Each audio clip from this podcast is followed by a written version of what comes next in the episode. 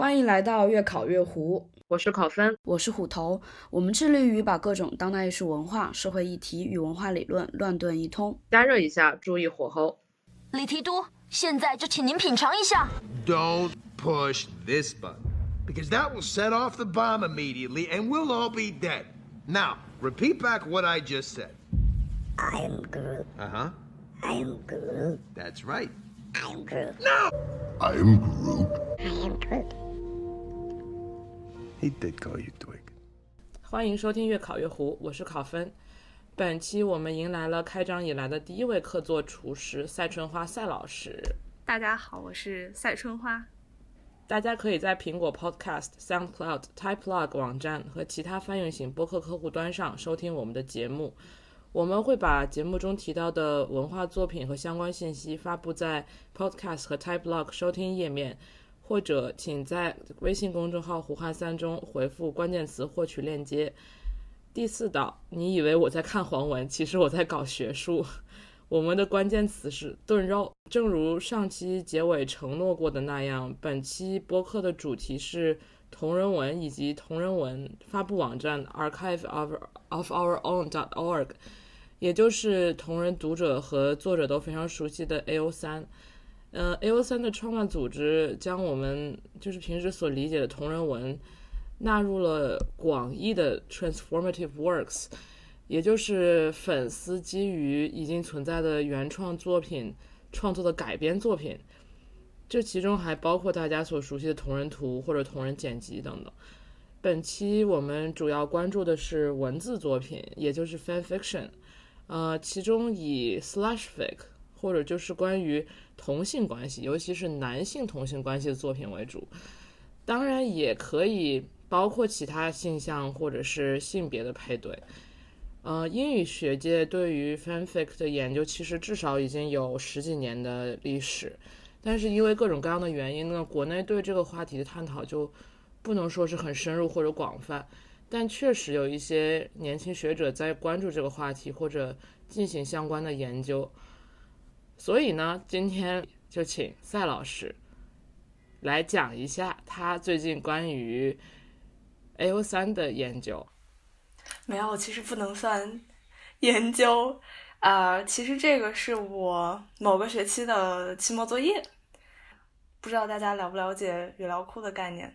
就是本身这样的一个研究是基于语料库的一些理论核心概念和这个工具，就是说它会把一系列的大量的呃可以被计算机处理的文本集合在一起，形成一个数据库。来方便研究者对它进行呃一定条件的检索，这样可以更好的观察这些文字的特点，不管是从语言角度上来说的一些呃语法呀、搭配啊这样的特点，还是内容上的特点，都可以通过语料库来进行一个在其他的方法下没有办法被观察到的研究。我做的这个东西其实是一个非常初步的呃一个观察吧，只能说。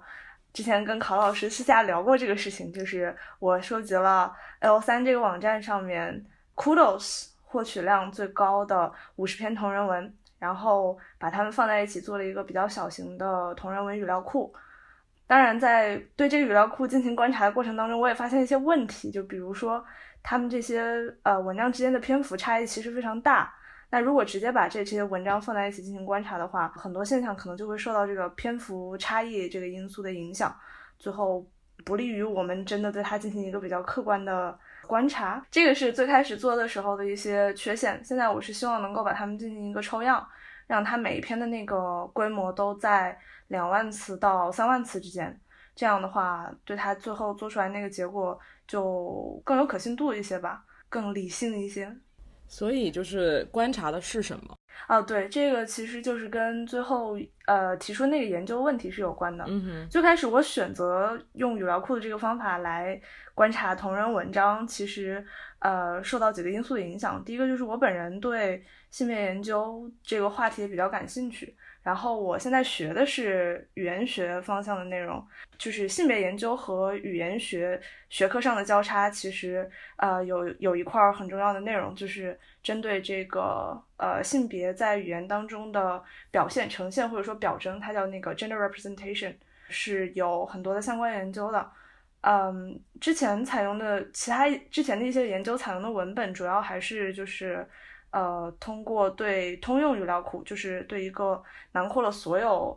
语言使用类型，比如说其中既有新闻的文本，也有文学的文本，还有口语上的一些文本，对这样的文本进行的研究，最后做出来的这个结果，肯定就是跟社会现实极度的接近啦。就是这个男女这两个性别在语言的当中被呈现出来的那个情况也是不平等的。比如说男性经常处于动作的发起者啊，他处于这种主动的地位。然后，呃，女性就往往被关注于他们的外貌特点啊，包括年龄啊这些，呃，其实还挺符合我们现实生活当中的。实际感受的。是的，然后另外一方面，我本身又对同人创作这个这个问题比较感兴趣，而且之前也看到一些文章说同人文它是一个某种程度上来说具有革命性的这样的一种文本，因为同人文的作者在创作的时候经常赋予女性一种就是比较有利的形象，而不像就是其他的这种通用文本里面一样，他对那个男女的呈现就符合社会现实，所以我就很感兴趣，在在这些。很受欢迎的同人文当中，男女的形象到底是怎么样来建构的？所以我就选了这五十篇最最受好评，因为它是就是 kudos 数最多的文章，然后想看一下他们有什么样的文本上的特点。但是这个最后做出来的结果，我其实不太满意啊。我觉得 它有一个很大的问题，就是这个五十篇这个数量还是有一点有限，它。不太能特别好的代表同人文这整个整体，所以这个后面我们也可以继续讨论为什么会出现这样的情况。一个语料库它的大小，就是它取样的大小，到底如何算少或者如何算多？比如说其他的语料库研究，他们抽样会抽多少多少篇？比如说单独的文本呢？嗯，其实这个没有一个一定的量，就是一定要超过多少它才算是一个有效的库，就是它和你研究的那个问题是有关系的。比如说，如果你是研究一个最呃 generalized 的语言的特点，那你最后肯定是要选用一个通用的语料库，它囊括了所有的呃或者说我们所说的 所有的这种语言使用，就是它包括各种文本类型或者是。文体风格这些全部都要有涉猎，但比如说一个通用的库大概有有多大呢？OK，像这个就是呃一个比较有名的通用语料库，这个英国国家语料库语料库，它的这个规模就超过一亿词次，是一个比较比较大的通用语料库。但是实际上，因为现在技术手段不断发展，其他的一些国家在这方面的投入应该也是越来越多的，所以现在超过一亿词次的通用语料库。已经算是正常规模了，不算特别大的规模。就是只要技术能够支持，当然是能够囊括越多的语料越好。这个是通用语料库的情况。什么叫词次？啊，只是一个比较严谨的说法。比如说，因为他在统计那个词汇出现的频数的时候，要区分形符和类符。啊，形符就是指词出现的那个多样性，就是它总共出现了多少样词。哎，对，这是类符吧？我刚说是形符还是类符？然后形符就是把它那个重复的情况也算在里面了。就是说，如果我说一句话，它当中有三个词是重复的，我总共说了十个词次，这个是十个形十个形符，但是它实际上只有七个类符啊，不对，八个类符，因为其中一个词重复了三次。好，解决了我多年的关于语料库的疑惑呢。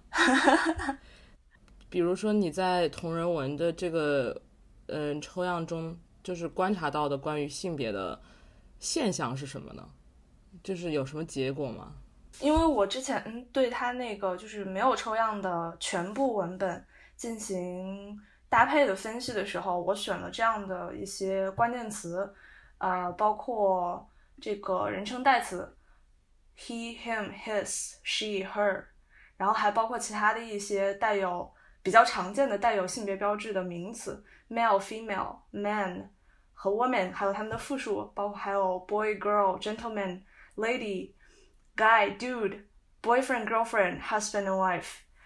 然后最后做出来的这个就是看他们的搭配的话，其实是我觉得是这个样子的，就是我单从这个数据上面不能非常直接的就说它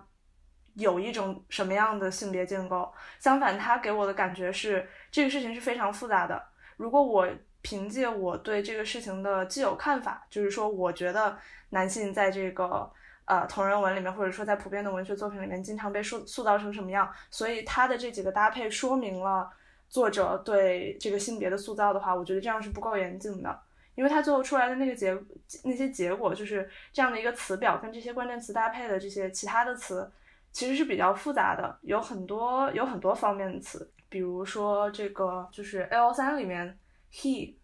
叫什么来着？人称代词，它的那个搭配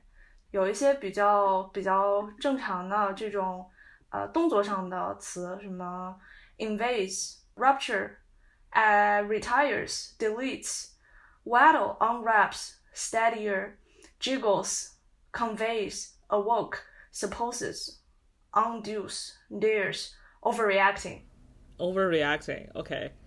对。其实这每一个词你单独挑出来进行脑补的话，会觉得它说明了很多。但实际上，如果我们去看它那条具体的呃上下文的话，就是看到它具体出现这个词的搭配的情况的话，又会觉得其实它每一个出现的那个情况，对，就是可能和我们想象当中的并不一样。嗯哼。然后再比如说，呃，之前的一些研究里面也提到过，就是呃女性相关的这些代词，比如说 she 啊这些，还有 woman。经常和描述外貌的或者是身体部位的词放在一起，这个我确实发现是有的。her，呃，表示物主代词或者物主形容词里面就有 clit，呃，cleavage，backside，breasts，crutches，boobs，这些都是有的。我要考验我们听众看英语黄文的那个词汇量了。对。我们其实不太方便翻译，对。然后还有一些，比如说什么 ponytail、purse、holstered、braided，这这些跟前面的就不也不是完全一样，对吧？比如说你说 cleave cleave cleavage，说 clit，那是很很明显的就是在说跟性别不是跟跟跟性有关的内容。但是 ponytail 还有 holster 这样的。它可以有这种和性有关的联想的内容，但是实际上它出现那个语境可能并并不有，并没有这样的意味。所以如果只是单纯的从它的这个搭配来看的话，我觉得不太能得出一个特别有力的结论。嗯，那我就在想哦，A O 三上面 Kudos 前五十篇的文章都是什么呢？嗯，这个就很有意思了。对，其实这个说到这个，就就是要提到为什么我刚刚说，我觉得这五十篇根本不够。我一开始觉得五十篇够了，是因为我想的是这个问题可能在一开始被我简单化了。我觉得，呃，从我个人作为一个同人文阅读者的身份和和和经历之前的经历来说，同人文的种类在我的脑海当中是一个比较固定的风格。然后他们有着相对固定的内容，都是描述一些这种影片当中的虚构角色，甚至是真人之间的这种浪漫关系。但是实际上，在选完这五十篇之后，我发现，虽然对是虽然在大的内容上我们可以这样来对它进行一个大致的描述，但是他们之间的这个差异还是非常大的。呃，还有一个就是这五十篇的那个字数，就是他们的那个文章的篇幅。超出了我的想象，在我抽样之前，就是所有这五十篇文章的，呃，原文加起来是四百四十二万词以上。这个规模对于一个专专门语料库来说，其实是比较大的。而且考虑到这只是五十篇文章，这一时就麻痹了我。其实可以说，就是它的这个规模放在这儿了之后，啊，就是觉得好像很多似的。就很有代表性了，已经。对，但是实际上我们看一下它的这个其他方面的一些特点，就会发现，呃，还是不太够的，因为它们之间有一些非常大的差异。从我收集的呃关于这些文章的其他的原信息来看的话，好几个方面都存在着很大的差异。首先，最直观的就是这个字数上的篇幅上的。我刚刚说这五十篇加起来的总长度超过四百万字。但是实际上这五十篇里面最短的一篇只有十二个词，正文部分只有十二个词，这是一篇什么样的就是我？是让我们来宣读一下星球？大战 fandom 的的一篇同人文，叫做 A Raylofic。它它的正文只有十二个字，然后这个根据作者的 summary 就是一个 short Ray slash Kylo fic smiley face。然后它的 end notes 是 Ray is a lesbian and this shit fucking sucks。所以就是一个 Relo troll，算是了，而且他 troll 的还挺不走心的。他呃每句话既没有首字头是首字母大写，然后后面那句话也没有句号，就是一个非常 random、非常抒发感情的这样一个即兴之作。呃，全文是这个样子的：Ray picks up Kylo and dunks him into the garbage, fucking obliterated。这个篇这一篇有多少个 kudos？这篇的 kudos 在这五十篇当中排行第六。太牛逼了！星战只有这一篇入选前五十吧？对，星战只有这这一篇入选前五十，冷圈的爆发。太惨了，星战。是的，Kudos 总数是两万八千七百一十八，在我搜索的那一天。对，这这些数据全部都是我在二零一九年四月十三号、十五号两天收集的，所以这个这些 Kudos 的数量，还有他们当时的更新更新程度，全部都是截止二零一九年四月的。哇，这已经过去了半年了，哎，半年多了呢。是的，是的，新的学期已经开始了呢。也许我们这一期节目播出以后，就会有其他的人跑到上面去给 Relo Fake 点赞。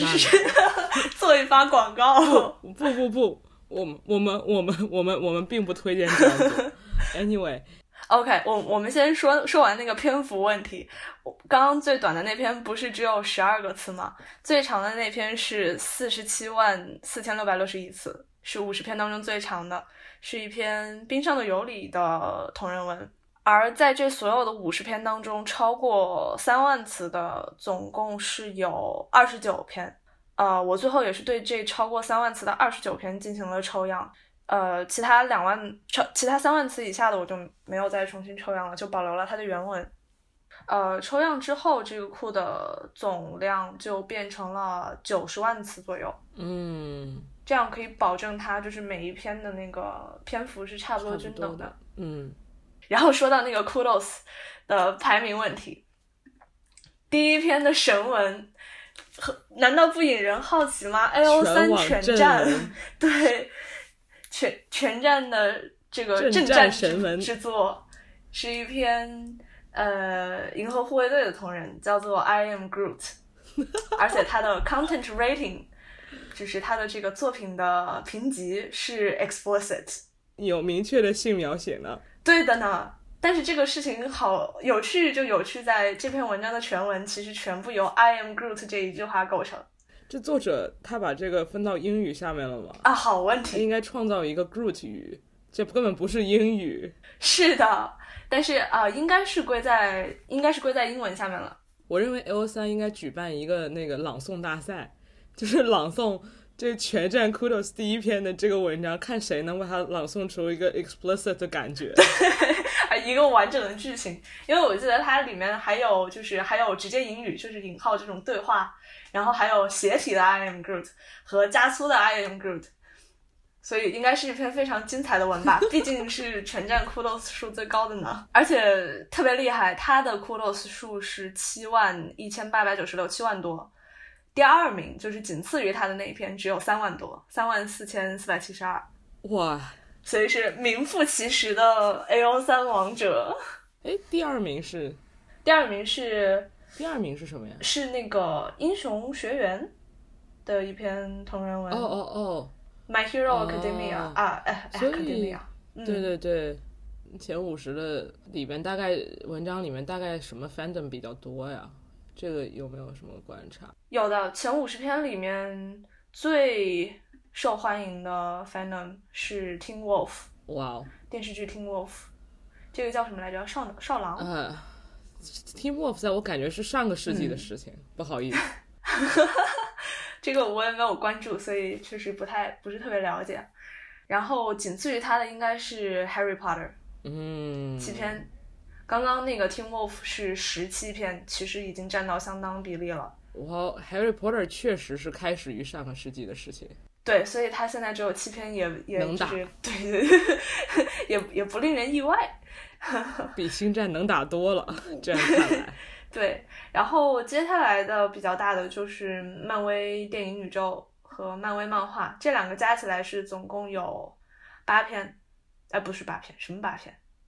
这应该是五篇，不好意思，这个数学不好，五篇，对，五篇那也其实蛮少的。对对对对对漫漫威其实在我心目中是 N 个不同的 fandom，所以就从这是一整个。就从这前五十的这个这个分布就能看出来，真正的热圈是 Team Wolf，或者说在 L 三的用户当中，真正的热圈是 Team Wolf。对，然后除了这个五篇的漫威之外，还有一个比较大的是呃防弹少年团，嗯哼，他们有四篇，嗯，呃，其他的就是三篇了。当然最多的，对，最多的还是只有一篇的。如果当时比如说你的研究的兴趣或者是想研究的对象是同人文的话，当时为什么会选择 A O 三来做这个语聊库的抽样？因为我知道还有很多其他的网站，虽然现在可能在英文世界里面就是 A O 三用的最多，但是一个是比如说你做的是英文，那么为什么选 A O 三？或者说当我们把 A O 三和中文的一些我们知道的，比如说 Laughter 或者随缘剧对比的时候，A O 三有什么特别之处？我觉得不管是和其他的英文网站对比，比如那个 fanfiction.net，还是和其他的中文网站对比，L 三的就是辅助研究的优势都还是挺大的。这个主要，我觉得最主要的一点还是在于它的这个检索的系统非常的完善，嗯哼，就是从它的界面上有一系列的因素可以来帮助你筛选。嗯如果你把这些呃筛选全部都放到一边不看的话，你可以得到一个全站的检索。嗯而且就是因为 L O 三有这些辅助筛选的机制，比如说它的这个标签系统，它让所有人都分门别类的把自己这篇呃自己这篇文章属于哪个 fandom 嗯。给标出来，嗯。大大简化了就是研究人员收集原信息时候的呃劳动力。嗯。比如说，我现在只想就是，呃，看到这全站最受好评的前五十篇文章，我就可以让它按照 Kudos 来排序，然后把所有这些文章放到一起来比较，然后我只要去挨个的收集他的每一篇文章就可以了。嗯哼，但是据我所知啊，就是 Tumblr 啊，或者是呃中文中国用的 Laughter，还有随缘居，他们在检索这个呃文章的信息上面没有办法做到这种特别简便的，然后特别特别特别直接的这种方式。我要我们的阅读体验都已经就是非常有力的说明了这一点，到底是哪个好检索？但是确实，确实，我感觉好像最近因为比如说 Laughter 他们删删文什么的，很多中文的读者也跑到了 A O 三上。那 A O 三精妙的这个 tag 系统给大家的使用造成了非常多的困难，嗯，因为我们确实看到它上面有很多要选择的选项，比如说分级还有什么的。是的，我觉得也完全可以理解吧，因为它这个，我我我的理解是，就是 L 三的创建者和维护者之所以运用这样一套体系来让大家把自己的作品给整理出来，其实也是因为他们认识到了，就是同人创作是非常多样的。如果想要让所有的这些文章被放在一个地方进行有效的管理，然后方便其他的人来有效检索、更好的阅读的话，就确实需要这样一套比较呃，在很多人看来比较复杂、比较费力的这样的一套方式。因为至少从我目前的这个体验来看，他们之间的差异实在是太大了。嗯就是哪怕他们能够被赋予这样一套比较系统性的标签，他们之间的差异还是非常大。除了我们刚刚说的这个字数上的差异，还有这个呃 kudos 上的差异，对，还有内容。还比如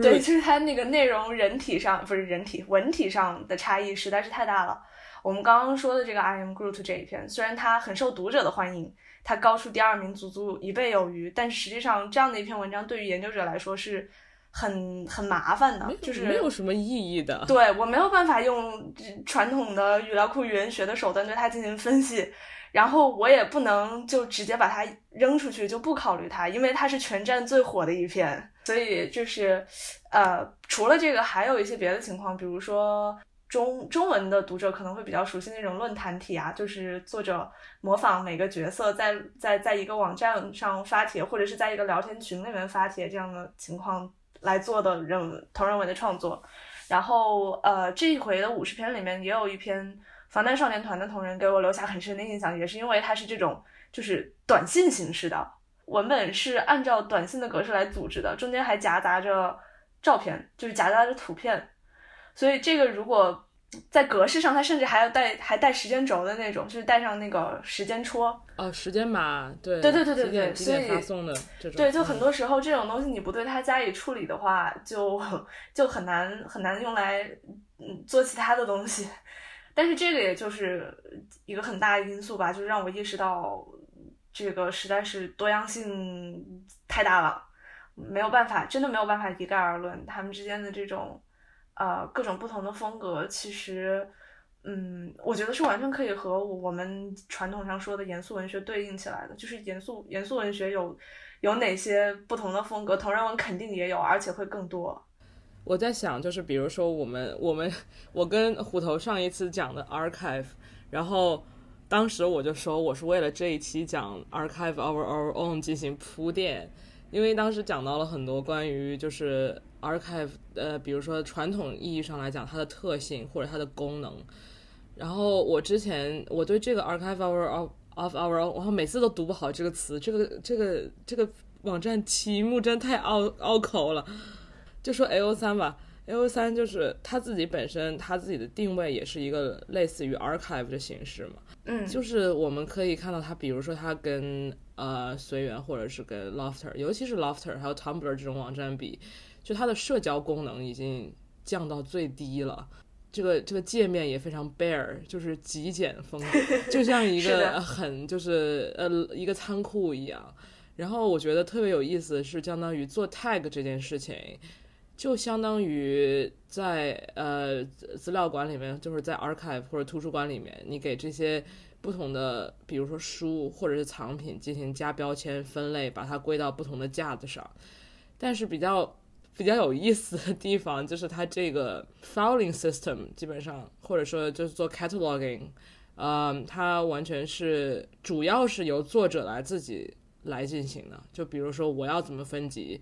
我要怎么打 tag？我要比如说哪些 CP 也好，或者是一些其他的更细节的，呃，比如说警告啊这些，或者是还有一些 tag 就是吐槽，然后可能有一些吐槽就是有不同的作者都用了同一个吐槽，那就可能一个吐槽 tag 就变得很很大，这就非常有意思。就是说这个和我们一个传统的 archive 相比，传统的 archive 可能是。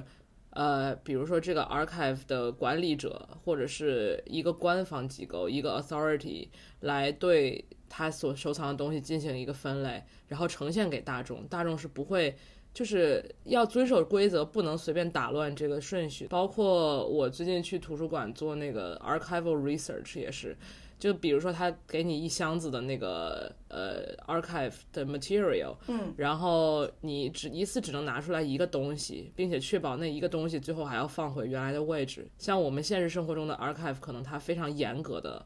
在遵循一种整理的规则。如果一个东西，比如说被放错了位置的话，对于一个现实生活中的物理的 archive 来说，这个东西就永远的丢失了。他可能永远也找不到了，但是对于 A O 三来讲，好像就不是这样的。虽然我知道 A O 三确实有一些志愿者在做，就是呃 tag 的整理工作，但是总体来讲，它还是由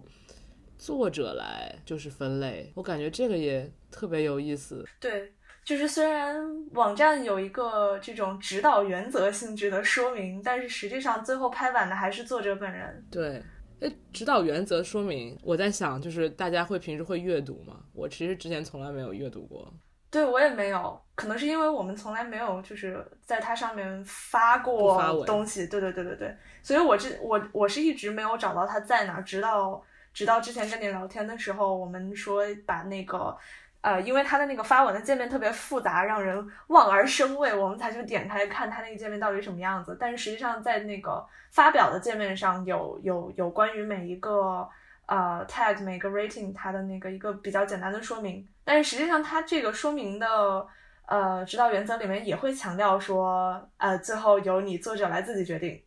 所以确实是很有意思的一个事情。非常民主化的一个事情。对，因为嗯，我们举一个例子啊，说那个就是 content rating 那一个 tag，就是里面包括什么 explicit、teen up audiences、mature、general audiences 那个那个 rating。啊，我可以先说一下这这五十篇里面的 rating 的情况。其实最多的大家都可以想象得到是 explicit，是十九篇。哇，大家上上网就看黄文吗？或者说，嗯，是的吧？可能有这种吸吸引眼球的因素啊，也有就是精彩的文章往往都含有 explicit 因素。对，也不也不一定是 PWP，就是对对对对对，或者说很多情况可能都不是。对，是的。但是这个里面最多的确实是 explicit，是十九篇，然后紧随其后的就是 and up audiences，是十七篇，然后其次是哎 mature 竟然没有 mature 有 mature 只有十一篇。然后最少的就是 general audiences，只有三篇，大多数还是。哎，其实我不是特别确定 explicit 和 mature exactly 这个区别。对，这个就是我觉得这个 rating 非常有趣的地方，就是它的这几个这这几个 rating 当中的那个界限真的那么明晰吗？我觉得不见得。嗯。所以很多时很多时候可能就是作者对自我进行一个我们说的打着引号的审查。之后做的一个判断，自我定位，或者是对对对对对对，我就我在心目中，就我写的就是一篇黄文，我一定要打上 explicit，以证明我自己的这个创作欲望。是的，因为他说的，就是我看那个 L 三的说明里面，explicit 这个内容是的意思是说，this is for porn。graphic violence etc. 嗯，所以说，如果它是 涉及到那个就是比较直白的性描写的话，嗯，好像就被定义为是这种色情文学性质的性描写，所以他才说 this is for porn。然后还有这个呃生动的暴力描写，而这个 mature 其实是仅次于它的分级，就是仅次于 explicit，说 this is for content with adult themes，包括 sex violence。adult themes, like do PhD， 为生活打拼 adult themes，对，成成年人的世界 adult themes，对，然后他他又会说这个 mature 和 explicit 之间的区别是，就是呃 mature 不是 as graphic as explicit rated content，但是你这个是否 graphic 这个事情，啊，这个真的完全其实还比较难说的啦，对吧？对，对这个就是作者自己来决定的。而实际上，我觉得跟这个有一些联系的一个更有趣的，就是它那个警告那个部分的呃的 tag。嗯，但实际上，在这个部分，这五十篇里面，绝大多数都是 no archive warning applies，呃，no archive warnings apply，这个占到三十篇。所以实际上，这这些文章里面，大多数是就是不采用呃 L 三提供的警告的。啊，其实绝大多数都是因为紧接着的十一篇就是 creator chose not to use archive warnings。哎，等一下，比如说 archive warnings 它自己自带的这些是什么呢？我感觉跟后边那些 tag 好像还有点区别，它就放在前面的那个加粗的那个地是吧？是那个对，嗯，比如是什么 rape 之类的吗？有的有的对。然后比如说呃 graphic depictions of violence，然后 major character death。对我这边好像就是这俩，剧透对，但是实际上这个就涉嫌剧透了嘛，尤其是那个 major character death，除非你一开始你在 summary 里面就设定了是某个角色死了之后，剩下那个角色的故事这样的，嗯，对吧？不然它总有总有剧透的成分在里面，我觉得。其实这个给人的感觉是，它是由读者的需求呼唤出来的一个功能，就是感觉是需求带来了这样的一种分类吧。就是有的读者他可能不希望看到角色死亡，但是其实感觉我们在看，我对啊，我们在，但我们在看，比如说网上关于这些的一些讨论的时候，我觉得它出现一个特别有意思的现象。我感觉整个 fandom 就 fan community 或者同人圈，基本上创作者和读者的身份，呃，不是那么分开的。嗯不像说假如说我们讨论一个严肃文学的作家，那我们可能很少讨论，除了在做采访的时候，我们很少讨讨论他的读者身份，他也不会作为一个用户跑到网上去，就这些都不是很重要，他的作家身份可能更重要。嗯哼，但是我们看同人的话，可能每一个作者都同时是读者。是的，我还不太知道哪个哪位同人文学大家从不看同人，不太是不大常见。呃，虽然不一定每个读者都是作者，但是作者可能跟读者的身份不是那么清晰，或者是不是这么割裂的。比如说讨论警告，我觉得中文、中文和英文在这个在这个问题上可能都讨论了很多。前几天还看到，就是说警告这个东西算不算剧透，或者说作者有没有义务警告角色死亡或者 BE 这种，我觉得这完全是一个。读者和作者这个模糊身份在互相的拉扯或者抗衡也好，而且就是感觉同人大家同人的小读者们，大家的喜好差别非常大。所以我感觉，比如说 tag 这个东西，呃，就是有点类似于雷点警告。虽然我觉得在中文和英文，就是英文里面说 trigger，或者是或者说一个什么不喜欢的设定这种，跟跟中文圈子讨论雷点可能还有点语义上的区别。但是归根，但归根结底，感觉它都是一种，就是作者和读者 negotiate 这个事情。比如说，作者来规定，但可能底下会有人说啊，你怎么不不写明什么什么？对，而且除了你刚刚说的这个，他们读者和作者的身份的切换好像没有那么明确之外，其实同人文就跟其他的这种嗯发表在互联网平台上的文章一样，他们读者和作者之间的互动其实是。特别密切的，我觉得好像就像你刚刚说，让我想到的是，很多时候读者的发声显得比作者的发声要大得多，好像读者的意见要更有影响力一些。但是这个只是我的个人感受啊。实际上，刚刚这个问题让我想到的是另外一个现象，就是刚刚你说那个读者和作者的身份的模糊的问题，我想到就是有很多我看到过的同人的读呃同人作者，他们很喜欢在那个。Summary 或者 end note 那个环节，呃，站出来以一个类似于半作者半读者的身份来吐槽自己的内容，或者说还有那种在结束了之后像采访一样来采访自己的角色。啊，对对对，而且我觉得中文这个也很常见，就是你在你在发文的时候就自自我吐槽一下，对对对，或者说就是自我吐槽好像非常多哎，就不管是在 tag 里面还是在 summary 里面，或者中文在 lofter 上，你看我也会有。比如说说这种就是我很雷，我写的很雷之类的。对，还有那种就是写完了之后说哦天呐 a 和 B 终于亲上了什么的，我好激动，我的 Twitter 是什么什么，你们来跟我一起尖叫吧，这样子的，太可爱了。但是感觉这个确实在在呃我们说的传统意义上的严肃文学里面就很少见到这样的情况。如果一个就是严肃文学的作者在后记里面加上采访自己。角色的片段跟自己角色互动的片段，这就算先锋文学了。就是因为我我这个让我想到有一个那个西班牙的作家写的那个《涅布拉》，叫叫迷雾。这个小说的最后就是作者现身了。嗯，作者现身之后，这个他的角色和他讨论，因为这个角色这不算剧透吧？其实这个角色爱情失败，然后他非常的绝望，想要自杀。然后他就到这个作者面前来跟他说：“你为什么给我安排这样的命运？我要去死。”哇哦！然后，然后，然后这个这个作者就和他展开了争论。然后作者就是就是作者这个角色在他的 作品里面就是跟他说：“啊，你只是我创造出来的角色，我想要你死你就死，我想要你生你就生。”哇，这然后他们就在这里展开这种存在主义的辩论。这个这个这个在 严肃文学里面算一个非常厉害的，这简直是同人作者说宣言。是的呢，我感觉 我是作者，我想让你们搞在一起就搞在一起，我想让你们 B 你们就 B，是的吧？但是不 也不会有同人作者这么真的这么勇敢的站进去和他的角色们进行这样的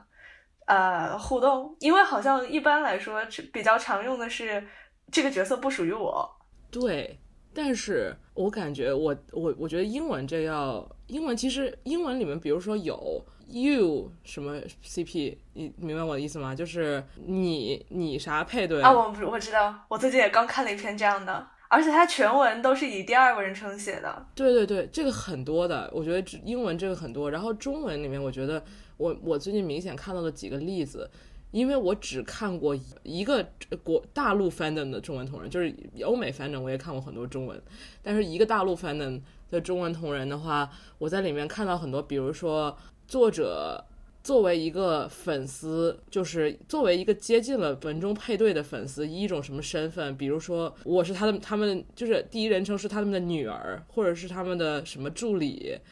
这样的文章也很有意思。包括包括，比如说论坛体，论坛体有的时候会以比如说几个下属八卦老总总裁。这种在这些文章里面，因为我是很少看这些文章，我也不是很清楚。但是他给我感觉就是作者的存在感，或者作者在幻想或者虚构这对 CP 的时候，给我的感觉跟那个你用完全第三人称，然后把他们写在一个跟你完全不相关的世界里面，好像这还是有点心理上的区别。是的，这个还挺挺不一样的，我觉得，感觉说来说去就是真的是太不一样了。嗯，所以你觉得它能够作为一个统一的，就是作为一个文学类型，作为一种文本类型来一起讨论吗？因为我感觉对现在的研究很多，比如说把 fan fiction，呃，它作为一种一种文学类型，或者说一种非文学类型，一种文本类，很多人还不承认它是一种文学，但是作为一种文本类型，然后。放在一起来讲，比如说他们不管是把它作为一种社会现象，或者是一种文本类型，或者是一种网络现象也好，把它归在一起讨论，不管它的它，比如说它的在性别研究上的这些 implication，或者是在呃网络文化中呢，好像更多的是这样，就其实确实很少把它作为一种文字、一种文本类型来讨论。对对，我觉得是这样的，就是。如果只是看它这个现象的话，它确实有一个定义，可以把它们全部都囊括起来，就是说它们全部都是基于某一个呃原创作品的延伸文学创作，在这个框架下，它们确实是可以被放到一起进行讨论的。如果是一个单纯的社会学的议题，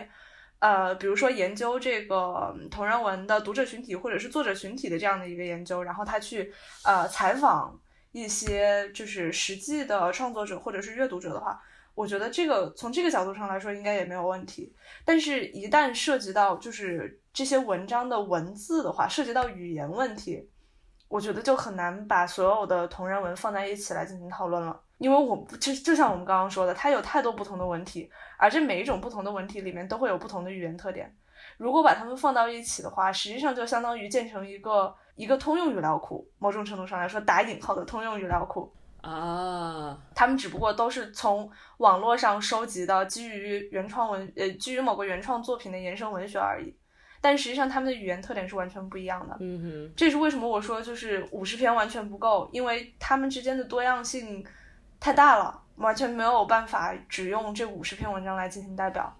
就是如果我想要把这种呃就是他们之间的呃题材啊文体啊这些不同的特点。所带来的影响减到最低的话，我必须把这个样本的数量扩大到很大很大才可以。我觉得是这个样子。我确实觉得，就是更多的研究可能是把它当做一种社会现象，尤其是一种呃，比如说网络时代的社会现象，包括在国内或者在东亚地区，可能经常和耽美文化或者是腐女之类的一起讨论，就是它。总是在作为一种一种现象的东西，然后很少有人研究它的文本。但是至于研究它的文本的可行性，又是一个要画问号。我现在手头有两本书，就是其中一本我好像给你展示过，就是它叫《The Darker Side of Slash Fan Fiction: Essays on Power, Consent, and the Body》。就是这本书是我感觉主要就是关于文本研究的，因为更早的书，比如说像那个什么《Fan Fiction and》。Fan communities in the age of internet，它可能主要讲的就是一些呃文化现象上的东西。那这个 darker side of slash fiction 主要真的是不只是 fan fiction，它是专门讲 slash fan fiction。这其实真的是讲就是讲讲 PWP 的，就是学术研究非常有意思。它是一个呃论文集。然后这个论文集里面就给我感觉它都是嗯 case studies，一篇论文里面就比如说挑选一篇文章或者选一个 fandom，对，选呃或者说选比如说他会选一个 fandom，就是比如说足球 fandom 里面的关于 consent，还有关于，呃，我看一下这篇文章是什么，关于呃 gangbangs。Deconstruction of sport cultures and hegemonic masculinity in football RPF，就他会选，比如说三篇文章，然后三篇文章里面都有群癖，然后他又讲这个如何描写这个群癖，还有比如说，呃，他有一篇在讲就是 ABO analysis of the alpha beta omega dynamics in the Hannibal fanfic fandom. I'm not surprised 。但是， 但是，就说它这个里边全都是关于，比如说一篇或者是少于五篇某的 case studies。你觉得这样做 case studies 有没有什么有没有什么学术价值，或者说我们还有什么其他方法？我觉得肯定是有的，嗯，只不过只不过他们得出的结论应该很难被就是推广到整个同人文作为一个一个整体现象上，嗯就是他毕竟分析的只是这几篇比较少的文章，因为我之前也看过类似的这种就是只分析少数文章的研究，就是这些研究会站出来说啊，同人文里面充满了独立的有力的女性形象，嗯哼，但是实际上很有可能只是他研究的那几篇文章当中是这个样子而已。对，因为大多数啊，不仅是我们自己的呃平时阅读经历，还是我选的这五十篇文章，它里面大多数的内容都是和男性有关的。它的配对选就是配对的那个 tag 选的是 mm，就是 male slash male，达到三十九篇，然后纯 female slash female 的只有两篇，嗯然后 female slash male 两篇，既有男女又有男男是两篇，然后 general 是两篇，就其他就都很少了，绝大多数全部都是男男的。而且我们的阅读体验会告诉我们，好像绝大多数男男配对里面根本就没有，就女性角色都是路人，比如说或者是小三儿，或者是多余的一个角色，没有女性角色，辅剧剧情辅助功能。对，是是是是完全缺失的。对，这个和就是传统文学比起来，甚至更进一步，就是女性角色的缺失的话，呃，只不过可能我不知道，这个是纯主观的推断，就是可能在同人文当中，那种比较单薄的，就是片面的那种女性角色会稍微少一点，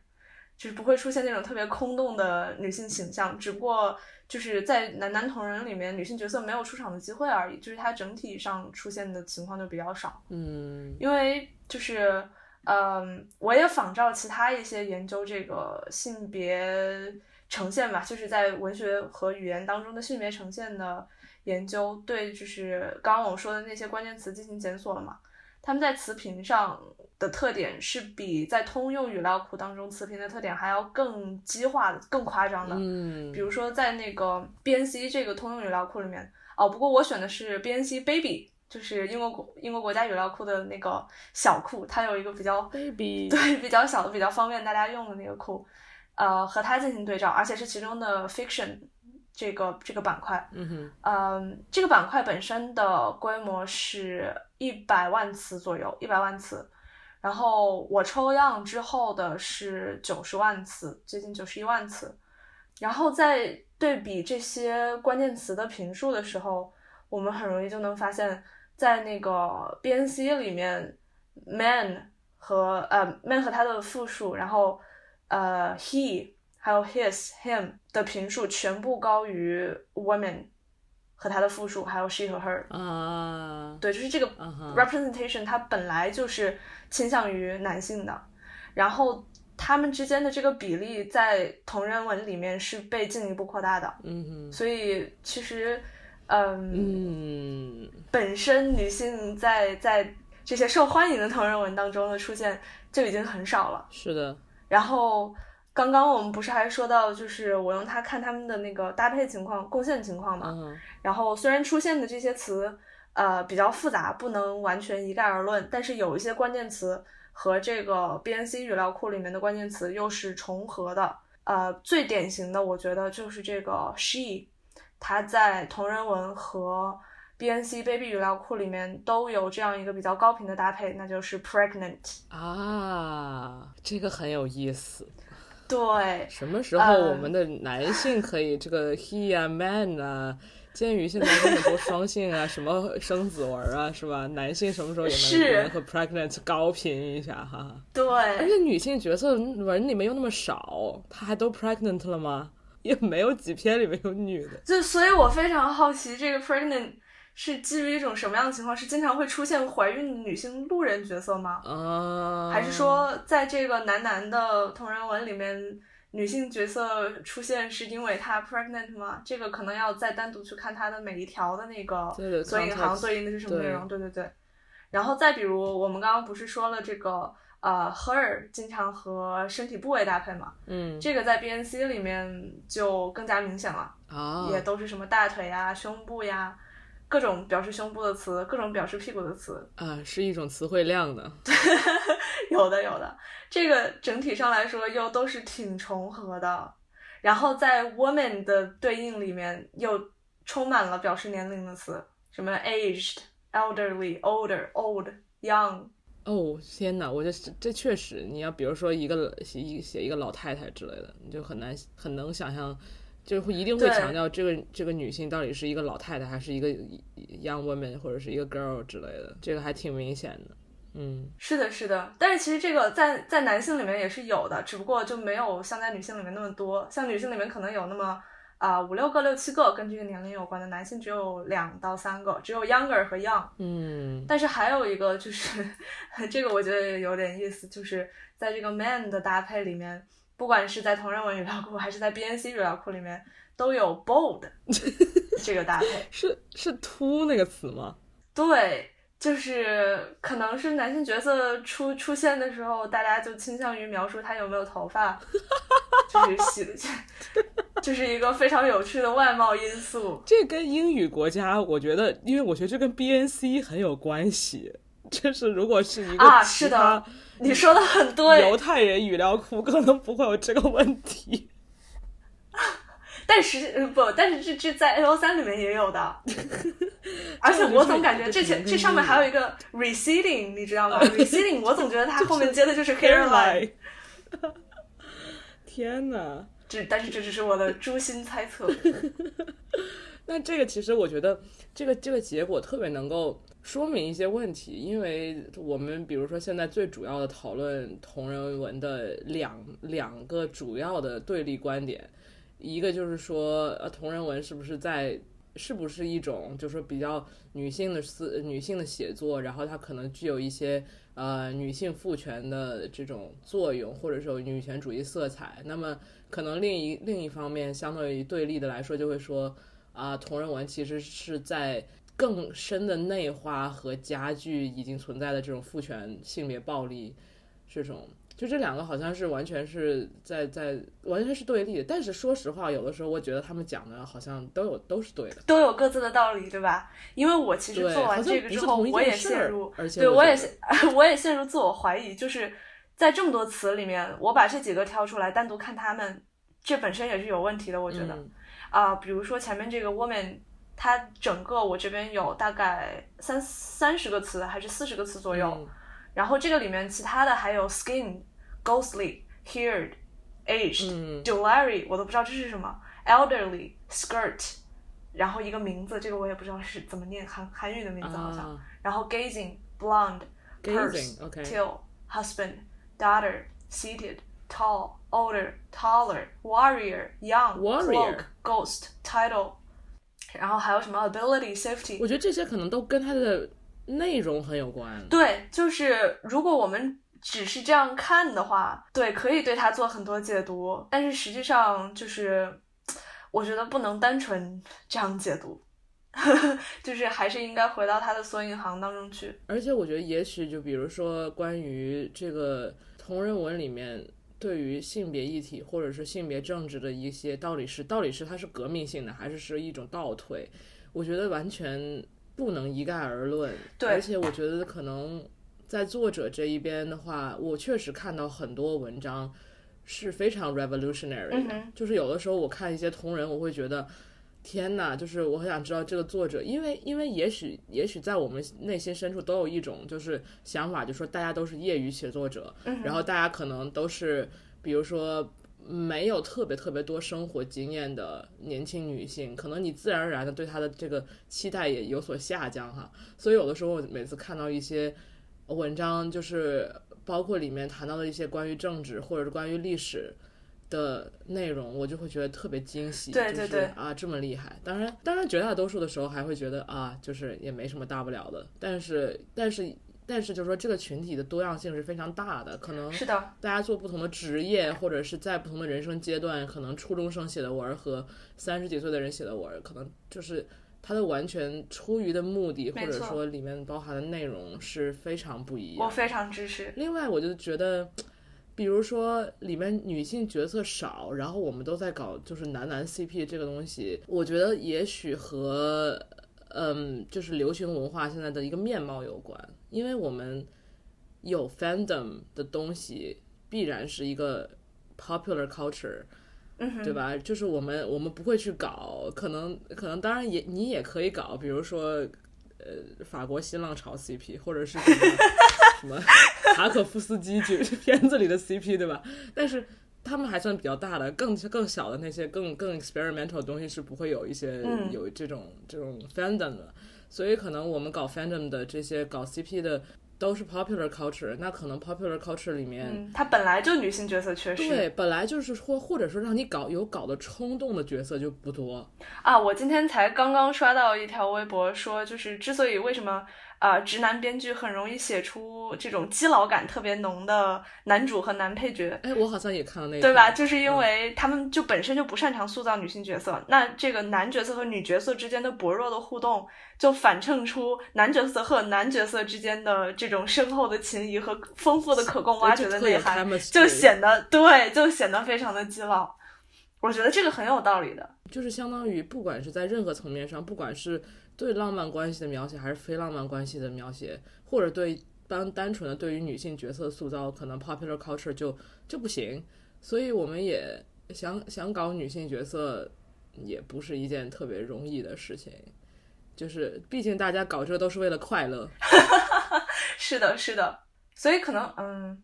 ，anyway，就是我我觉得就是之前我们说他到底有没有 revolutionary 的成分，我觉得这个也是有理据可以支撑的。嗯我我我我想说的是，就是我这边搜索关键词的时候、w o m e n 的复数 women，它的那个嗯搭配和 BNC 的搭配有非常大的区别。在 BNC 的这个语料库的搭配里面，呃，出现在那个搭配强度比较强的词是 marital、marital、marital 吧，marital 婚姻的，然后 husbands、，Jesus，OK，、unmarried、OK romance、womb、babies，哇哇哦，然后什么呃 religion 也有，还有 closets、eats，这就很基督教文化中的那个。很符合那个时代的呃女性形象了。其实，因为 BNC 的这些语料来源是上世纪末收集的语料，所以这个肯定是带有一定时代印记的。然后我刚刚说的这些词在 L 三里面都没有出现，一个都没有。嗯没人结婚，取而代之的是家都在上最床对最没错没错，所以有 fab。但是搭配强度最强的一个词，我确实没有想到是 honorable。honorable，OK，、嗯，对，呃但当然了，这个肯定也是有就是数据统计的因素哦在里面。对，就是它它它计算出来它的搭配强度比较大，嗯呃，可能有它的统计学上的这些差异。嗯呃，然后还有 boys、man 啊、flirting、dresses，嗯，比如说还有 killed、啊， interested、glancing、dressed，这个 dressed 和 naked 就就啊，感觉就对上了，啊不知道为什么。啊，还有 murdered， murdered，OK，、其实感觉挺有意思的。有 kill 还有 murdered，但是实际上， 嗯，murdered 的那个强度甚至比 killed 还要大一些。哦哦，对，但是这个地方其实也有一个就是搭配这个这个这个工具的问题，嗯，就是它只是把它我设定的关键词周围的词一口气全部统计下来，然后通过统计学来呃统计学的工具来计算它的搭配强度。但实际上，我们提取出的这些搭配词和我原本搜索的这个关键词之间的真正的关系，我们是不知道的，啊除非去看它原来的是离得近而已。对对对，它只是在这个左五个词、右五个词的这个范围里面出现了而已。所以说，我们刚刚看这个 murdered 和 killed，women 在这里到底是做主语还是做宾语呢到底？女性是不是？我们其实并不能知道。啊对对对，但对，但至少这两个词，这这些搭配没有在 BNC 里出现，而在 BNC 里出现的那些和家庭啊、呃和丈夫呀、和结婚与否啊这些，对，在在在同人文的里面是没有出现的。嗯，对，但是我其实也符合我们的一般的体验。对，可能不会在同人文里看到说描写女性，哦、男的结婚的次数可能比女性女的还多呢。是，所以对，这样的话，我觉得更有意思的是，可以想一下，当然这是难以统计的，但是你说在同人文里面是男性生孩子的次数比较多，还是女性生孩子次数比较多呢？这也很我大胆猜测是男性，考虑到 PWP 文的数量，对，但是这当然就又回到一些不仅生子，而且还生卵。其其他的问题就是，也是一些难以我我巨好奇的一些事情，比如说，比如说，我觉得中文可能更爱写生子、产乳、双性，就是这些跟生殖。当然，当然，当然，英文也有很多的，可能是我可能这当然这也回到就是另一个问题，就是说，我觉得我们对于 fandom 对于 fan fiction 到底是怎样，它完全取决于我们自己作为读者所在的这个这个 fandom 里面。是的比如说，因为它实在是对，就是各个圈子嗯可能爱好都不一样。对，而且它太太多样了呀，它针对所有不同的需求有各种不同的解决方案。对啊，比如说我看说双性多，那可能只能只能可能说，它只针对我目前看的某一个 fandom，而且之前我还在微博上看到有人说，比如说说同人写作可能就一个圈子里就几个大的，然后其他的人都写的是同人的同人。啊，这有可能，比如说一开始在某一个 fandom 里面，某一个设定被带起来了之后，可能大家都会沉迷于这个设定。是的，以至于你真的很难推断说，从广义来讲，说这么所有的同人文里面，到底写双性的多不多，写生子多不多，到底有多少，这个很难很难讲。包括说，我觉得英文里面特别爱写 transgender，中文里面特别写爱写双性，也就是 intersex。我觉得我从来没有在中文里面看到过写 transgender，或者说也有，就是主要是异装异装癖这种。就是，但是真的写 transgender，比如说你是一个正在经历自己的性别，呃，生理性别和性别认知不符的 teenage teenager，这些这个情节在中文的同人里面就特别少出现。我觉得这跟可能我们的社会语境或者政治语境也有特别大的关系。对，我觉得是有可能的，但这个主要是，嗯，我缺乏，我好像没看过这样的文，所以 好像很难有其他的见解。对，这当然对，这就回来了嘛，就是我们我们对于对于这个感受完全取决于我们在看什么。我可能说，我之前在看 Kylux 的时候，我看的全都是 genocide，对，全都是大规模杀伤因。为我觉得这个就跟你刚刚说的那个看人文，就是看同人文，就是为了快乐是有关系的。就是大家做这个事情，就是为了追求快乐。那很有可能这一个 fandom 的呃，这个这个这个影迷或者是迷妹们，也不一定是妹啦，就是迷弟和迷妹们，对某一种设定感到喜爱之后，他就会追求这种设定的不断重现了，所以他最后可能就会接近是，同质化，某种意义上。嗯，对对对对对，真的，而且我们在观察的时候确实是很难，因为因为比如说我之前开玩笑，我说我们在网上自己作为粉丝，然后自己作为。读者，然后去研究这些东西，就好好比呃，包括我们比如说上 Lofter，包括上 U 三，就好像就好像民族志研究里面那个 participant observation，因为我们也是一个 虽然比较比较，我们两个都属于那种比较不怎么参与到就是同人，但是但是我们也会看，或者评论也好，或者什么也好，我们也会看。可能虽然自己不写，但是就是就好像我们作为一个参与者在观察这个事情，但事实上就是说我们观察的只是极极小极小的一部分，是的，是的，我们上的也不够频繁，然后吃的 CP 也不够多。对，这就是为什么 我们刚刚的讨论好像得出了两个看似矛盾的结论，就是同人文也有多种多样的呃内容，或者是各种方面上的差异，但是我们看到的东西又往往是对，又又往往只是一个很小的局限。所以我觉得从这个意义上来讲，不需要对雷文抱有那么大的敌意吧？你觉得呢？嗯，是的，当然，当然就是你不好这一口，任何呃有人好这一口的。研究价值。对对对对，我觉得我们讨论的一个结论就是，我觉得这个东西是非常有研究价值的，或者说我们需要脱脱离一些传统学科的这些研究思路来来研究这个东西。它可能跟比如说文学也好，或者其他的一些社会现象也好，它的一个最突出的东西，一个特点在于它完全是依附网络、诞生于网络，它的整个交流的机制也好，或者说生产和消费的机制都不一样。所以这个东西非常有意思。对，就不能再生搬硬套以前的传统学科研究方法了。其实我很希望能够找到一个方法，可以就是规避掉一些难点，然后真的，嗯，用一个比较全面的眼光去看它。或者是也许一些针对传统学科会提出的问题，比如说关于代表性的问题，比如说关于你这个、你这个文本到底呃说明问题，就是我觉得可能回答这些代表性的问题，或者说你这个结论到底能推广到多少文本，我觉得也许这些问题本身对于这个这个领域来讲就不具有可行性，就是我们可能就根本不需不应该问这样的问题。对，不应该说我要证明我这个研究就是可以是可以应用在一切图论文上。是的，OK，that's、it。感谢大家收听今天的节目，谢谢赛老师，谢谢考老师。我们下期再见，拜拜。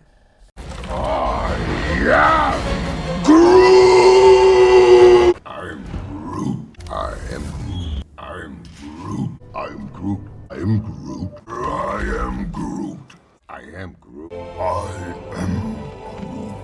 I am Groot. I am Groot. I am Groot. I am Groot. I am Groot. I am Groot. I am Groot. I am Groot. I am Groot. I am Groot. I am Groot. I am Groot. I am Groot. I am group, I am Groot. I am group, I am Groot. I am Groot. I am Groot. I am Groot. I am Groot. I am Groot. I am Groot. Oh, by the way, this is a friend of mine, Tree. I am Groot. I am Steve Rogers.